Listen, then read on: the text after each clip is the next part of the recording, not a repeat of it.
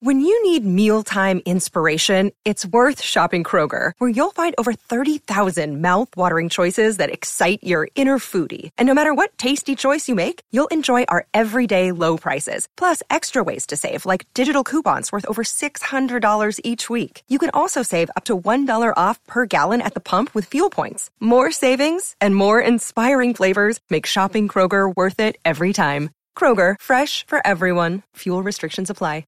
I'm Victoria Cash. Thanks for calling the Lucky Land Hotline. If you feel like you do the same thing every day, press 1.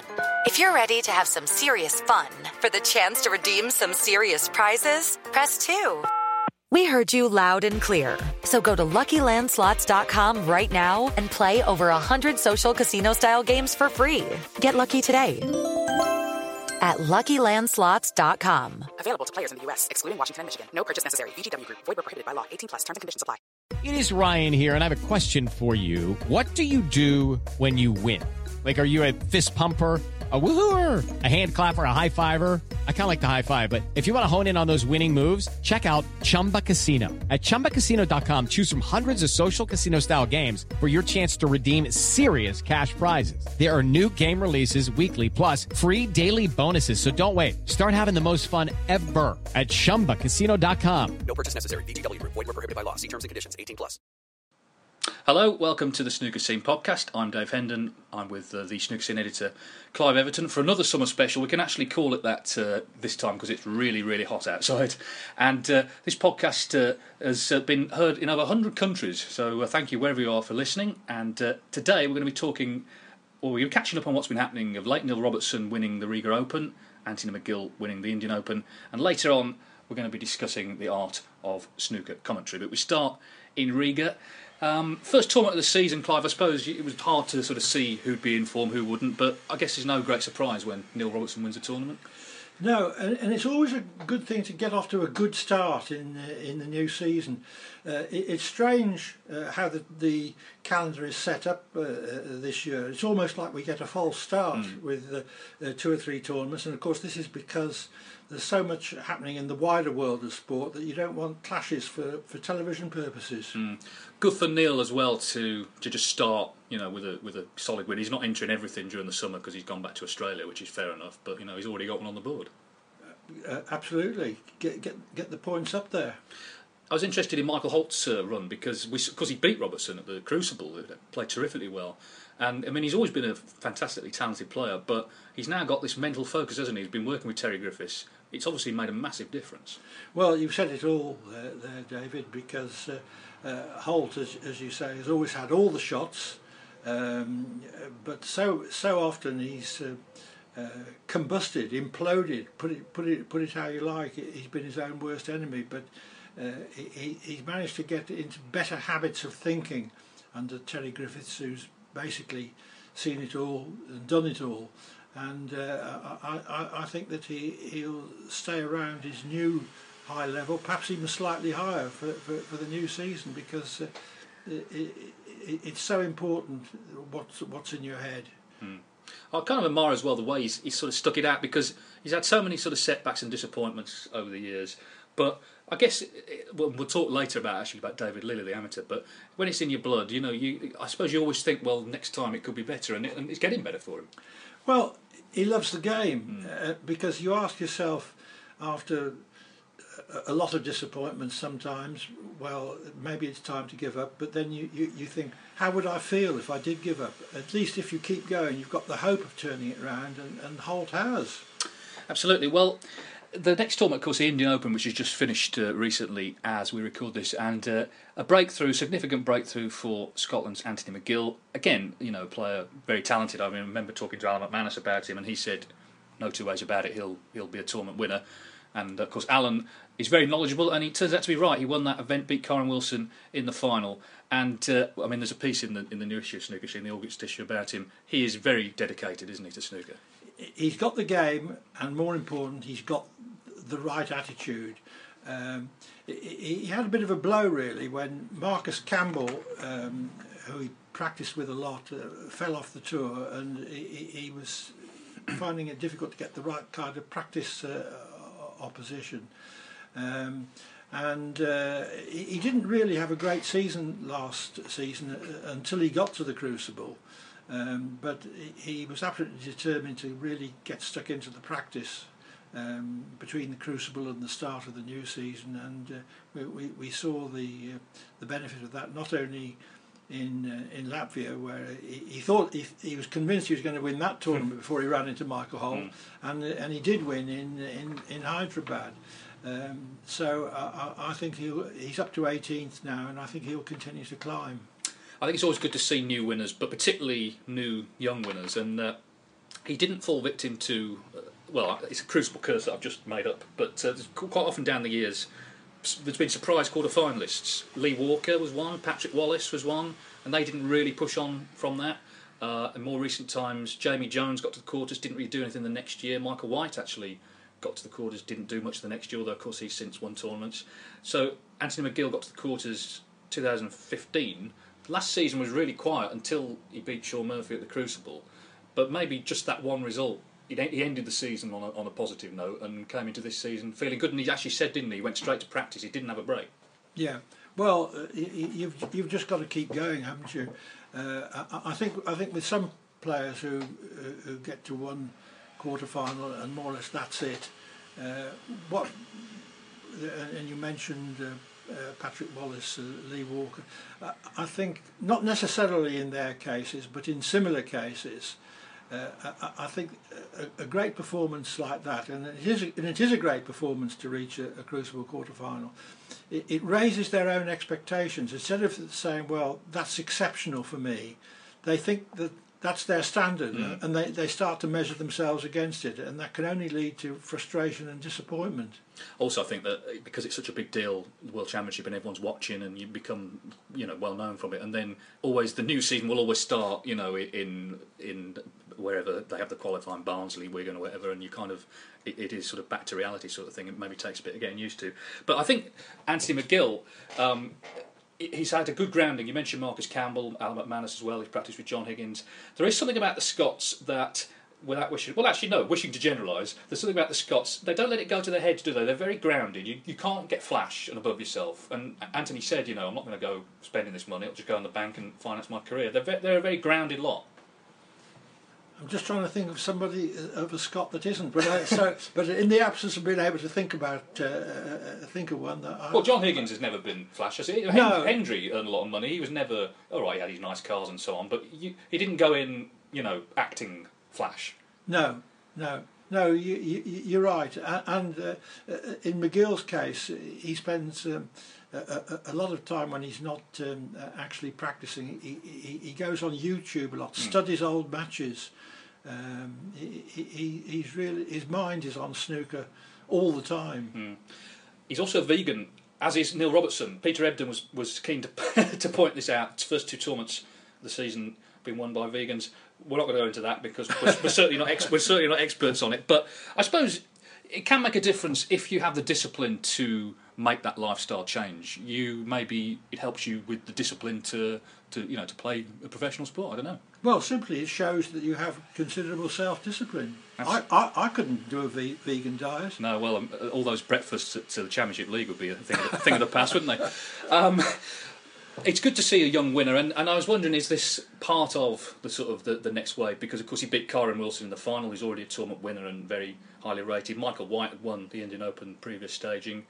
It's good to see a few young young players coming through, isn't it? It's what the game needs. It is, but I'm not so sure that, that of two events equal one trend. You know, I mean, we, we've got uh, all, all sorts of players winning uh, uh, winning titles. Mark Selby is world champion. Let's not forget he's he's 32.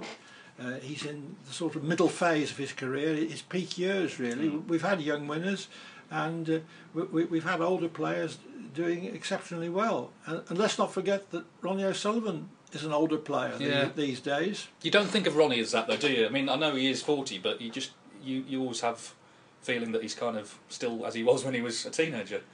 I think in many respects he is. Yeah, Ronnie actually at the minute is going across America with Matt Smith, the TV presenter, filming a documentary about American pool. So that's what he's doing.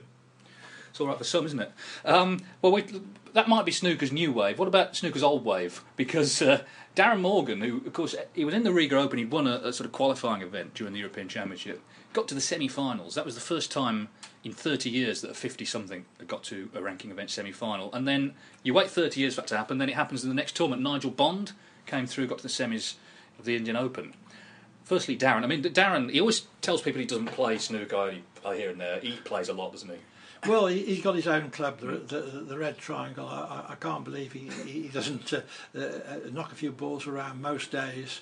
But what it shows you, because people say, you know, standards going up all the time. I think certainly standards in terms of strength and depth are higher than they've ever been. But let's not forget how good Darren was in his heyday. I mean, he was a top eight player. He won the Irish Masters, and he was a regular in the latter stages of the tournament. So great to see him doing well again.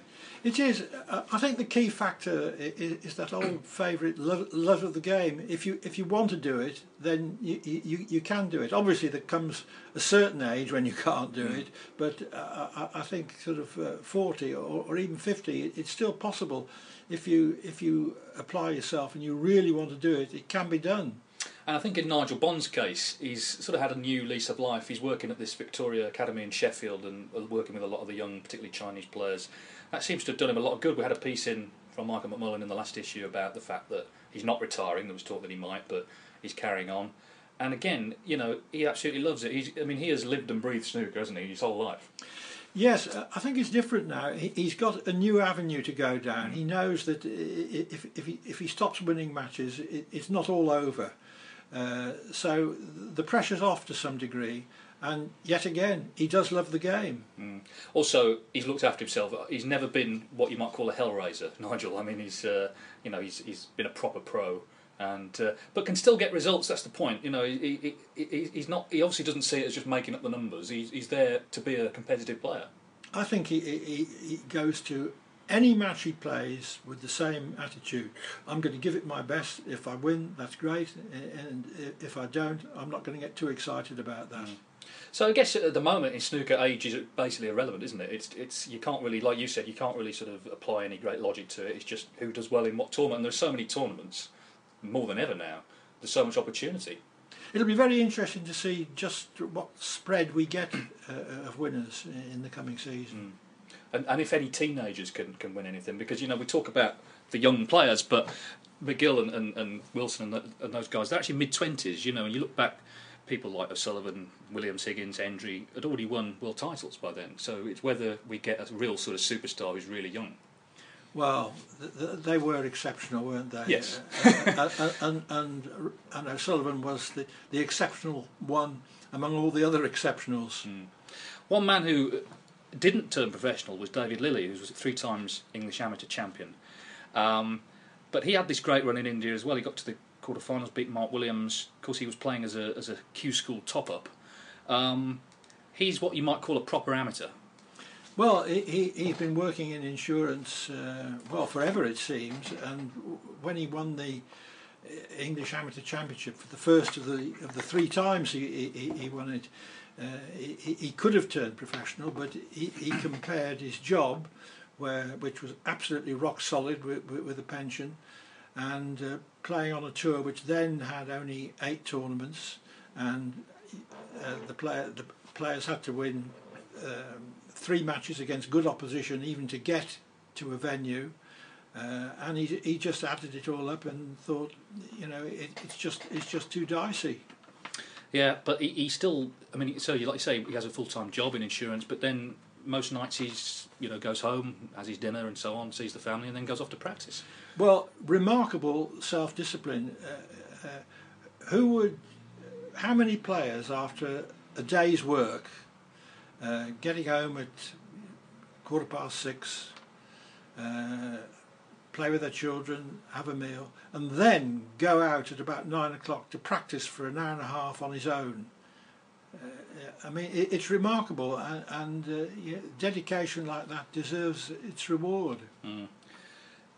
Yeah, there's this sort of thing though about he can't actually earn, he can keep the money, can't he? But he can't earn ranking points, which is one of these grey areas. It's, they let amateurs play in the tournaments, but they're not sort of ranked. I mean, it's what do you think of that?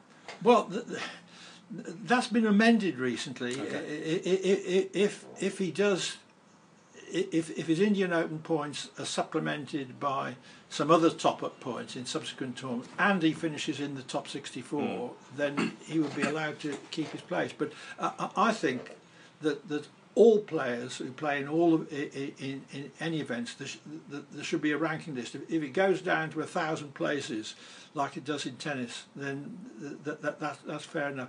I think there's nothing like a ranking list to stimulate interest. Mm. even for somebody who's perhaps not that brilliant, he, he might take satisfaction from making the top 200. Mm. In tennis, the, the, Mr. Number 200 is a pretty good player. Yeah.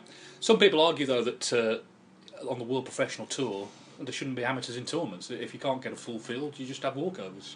I, I'm not in favour of, of exclusionism in, in, any form. Okay, well that's what's been happening of late. Uh, the next tournament is the Paul Hunter Classic in August, and then the season kind of starts for real, I guess, in September, and obviously up throughout the the winter and into the new year. Plenty coming up the rest of this podcast, we're going to talk about snooker commentary. Obviously, Clive is the doyen of snooker commentators, so it's worth hearing his views about the way I guess it's changed over the years, and also some of the disciplines involved.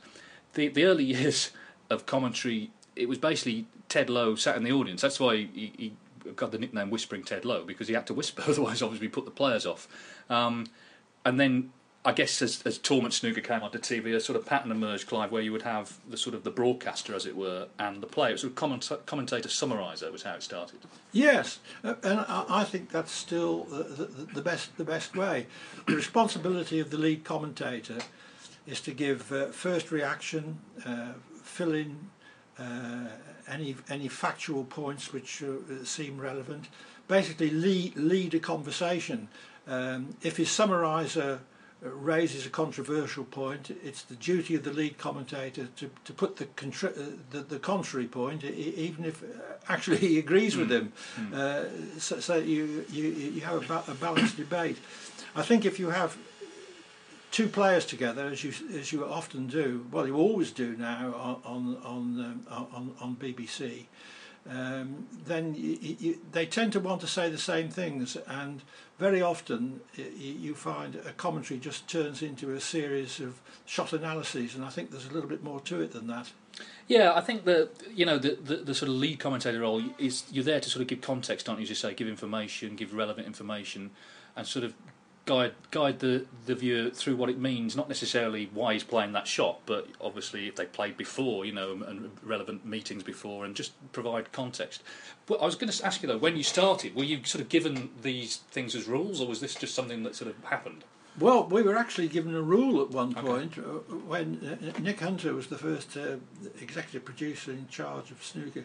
He decreed that there must not be a comment on any more than three consecutive shots, which I thought was taking it to yeah. excess because you can have an exchange where you can have ten consecutive shots, all of which require a comment. Mm. But but um, uh, he was pretty insistent. He was pretty insistent on that, uh, and, and, in any case, he, he, he was insistent on not too much crossing the line. The, the summariser was there to analyse the shots the, the, the, the, the lead commentator was there to do what you've just said he was supposed to be doing. Mm.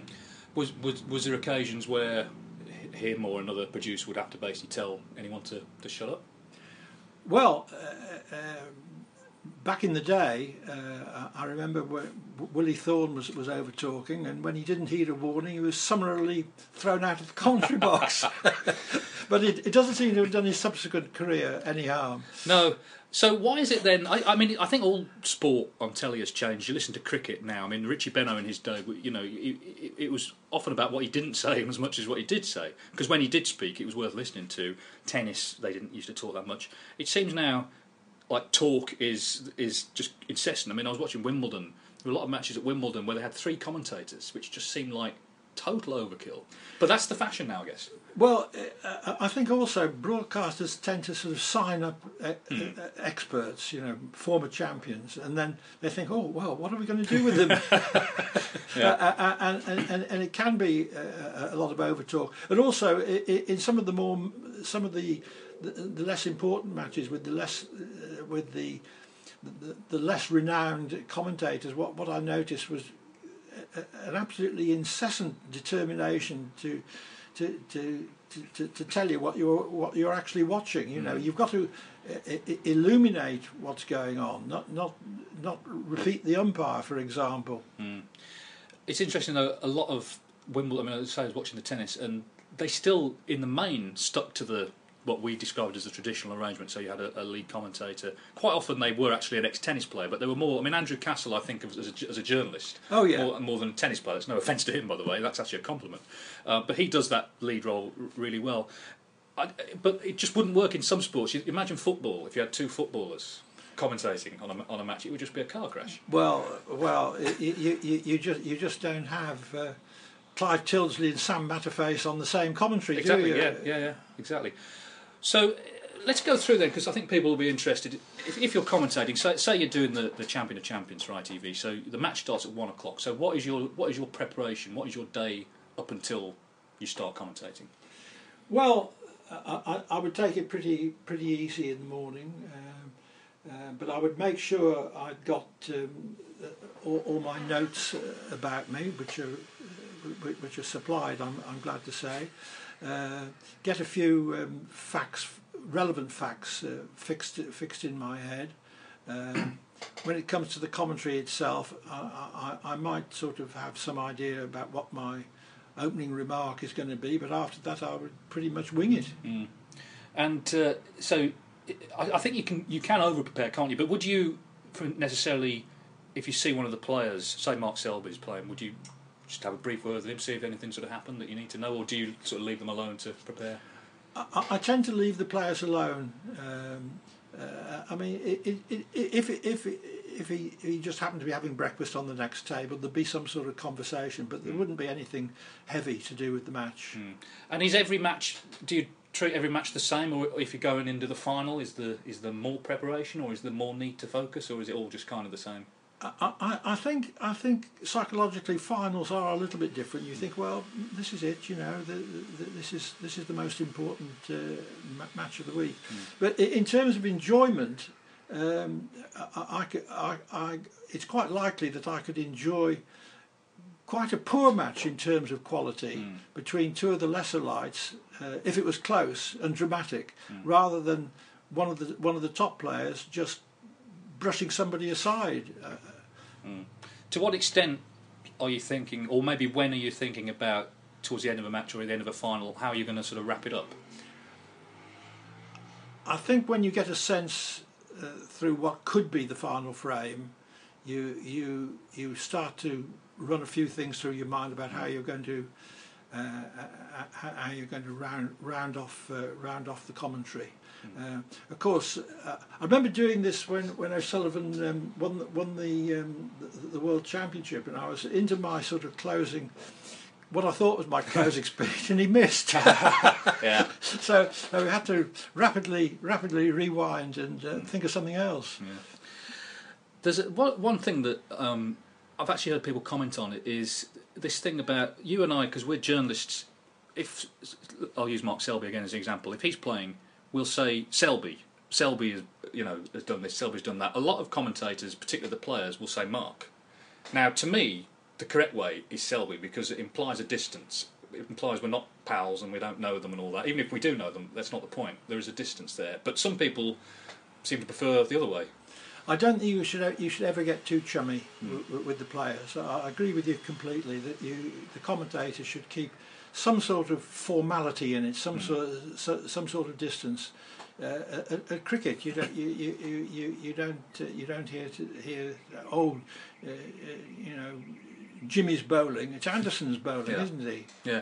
Also, it's, I think it's, it, it suggests it's more serious if, if you use the surnames. And I think it, there are occasions where, uh, again, with Mark in um, Germany last year, he was in the final with Shaun Murphy, and last frame of the first session, he made this great clearance, and I just went to the hotel and just, he just happened to get in the lift with me, and I just had a very brief chat about it, and I was able to say for the second session. Oh yeah, I saw Mark earlier on. Now that's different because that's like a slight anecdote, so I think that's okay. But in the main, surnames it's Yeah. got to be, hasn't it? I think so. Yeah. Um, so, I think you, you can answer this, Clive. In terms of you've you've commentated with a lot of people down the years. Do you have sort of have you had favourites that you've worked with? Well, Neil Foulds stands out as the uh, as the best um, as the best summariser of, of, this or, or any other generation. But but I, have I've um, I've enjoyed working with practically everybody I, I, have worked with. I enjoyed working with, with John Virgo and Dennis Taylor, and uh, I, I can say I, I think they're they're much better summarisers than lead commentators, but they're into a sort of lead commentator's role, which I, I, I don't think uses their talents to best advantage. What makes Neil so good? He may be listening, but we don't embarrass him. But what what makes what makes Neil so good? Well, he, he works at it professionally. He, he, he, he knows what's going on in in the, in the snooker world. He knows the, the significance of, of, of a matches, which which is of course partly a, a, a, a lead commentator's function as well. But he, he, he was a top player he knows the game as it is played on the table. He knows it inside out, uh, and he, he has got good delivery. He's succinct. He, he doesn't waffle. Um, he's funny as well, isn't he? Yeah, funny. yes, yeah. yeah. I, I, I, I, think he's the, he's the best of the breed. What I like about Neil is he, he's not. He will give an opinion in the studio or the commentary box. If he's asked a question, it's not on the one hand this, on the other hand that. He will just say what he thinks, and he's not worried about then having to go to the players' room and somebody coming up and saying you shouldn't have said that. He will just say what he thinks, which is what what he's being paid to do. Very important. Mm. So, looking ahead then to the to the future, which current players could become commentators? Because I did um, a couple of frames in Germany, German Masters last season in Berlin with, with Ronnie O'Sullivan because he was working for Eurosport. Wasn't sure how that was going to go, and he was excellent. And it wasn't a great match. It was the semi-final between Graeme Dott and Martin Gould. He was only supposed to do one frame. It wasn't a great frame. At the end of it, he said, "Can I do the next one?" Which was a good sign. Mm. And it was just really interesting hearing his uh, views of the shots played or shots that maybe shouldn't have been played. And he was really into it. And I thought he can do this. He, this is a career for him, definitely. I think most of the players that, have got a few words at, at, at, their disposal, they can do it. I think the key is how much they want to, and it, it was uh, really good that, that, that, that, Ronnie wanted to. Mm. Whether he whether he, he would have stuck it out if it had been a six five at midnight, I don't know. But I, I tell you what, he he was excellent, and of course you can't argue with his insight into the game and, and shot choices and so on. Shaun Murphy strikes me as someone who, who will, will end up doing this sooner rather than later as well. Yeah. Any others you think? I mean, what what is the sort of obviously having been there and done it is one thing, but that's not necessarily. I mean, going back to Neil, Neil was never world champion. It's not about that, is it? It's about, I guess, being able to communicate. Being able to communicate, being having the words to say something that that. that that's interesting rather than use the same stock phrases over and over again. Mm. Do you still enjoy the commentary? You've been at it a long time. I love it, and, and I miss the BBC commentary desperately. Well, I think the BBC viewers miss you, Clive. Um, okay, well that's uh, that's that then. Well, thank you for listening. It's uh, again, it's been a, a, a, bit of a summer special. We will be back with more regular podcasts later in the year. Not next month because I'm in Edinburgh. This is my monthly chance to plug my play, the D List, which is on at the Edinburgh Festival from August the third. Tickets available, very much available um, from the website edfringe.com. Looking forward to that. Thank you, Clive and uh, we'll see you very soon. Well, we, we won't see you, you'll hear us. Sports Social Podcast Network. Judy was boring. Hello. Then Judy discovered chumbacasino.com. It's my little escape. Now Judy's the life of the party. Oh, baby, Mama's bringing home the bacon. Whoa. Take it easy, Judy. The Chumba life is for everybody. So go to ChumbaCasino.com and play over 100 casino style games. Join today and play for free for your chance to redeem some serious prizes. Ch-ch-chumba. ChumbaCasino.com. No purchase necessary. Void where prohibited by law. 18 plus terms and conditions apply. See website for details. In Colorado, you can legally gamble in Black Hawk, Central City, Cripple Creek, and licensed online sports betting. Protect our communities. Learn more at PlayLegitCO.com. A message from the Colorado Division of Gaming. Gambling problem? Call or text 1 800 GAMBLER.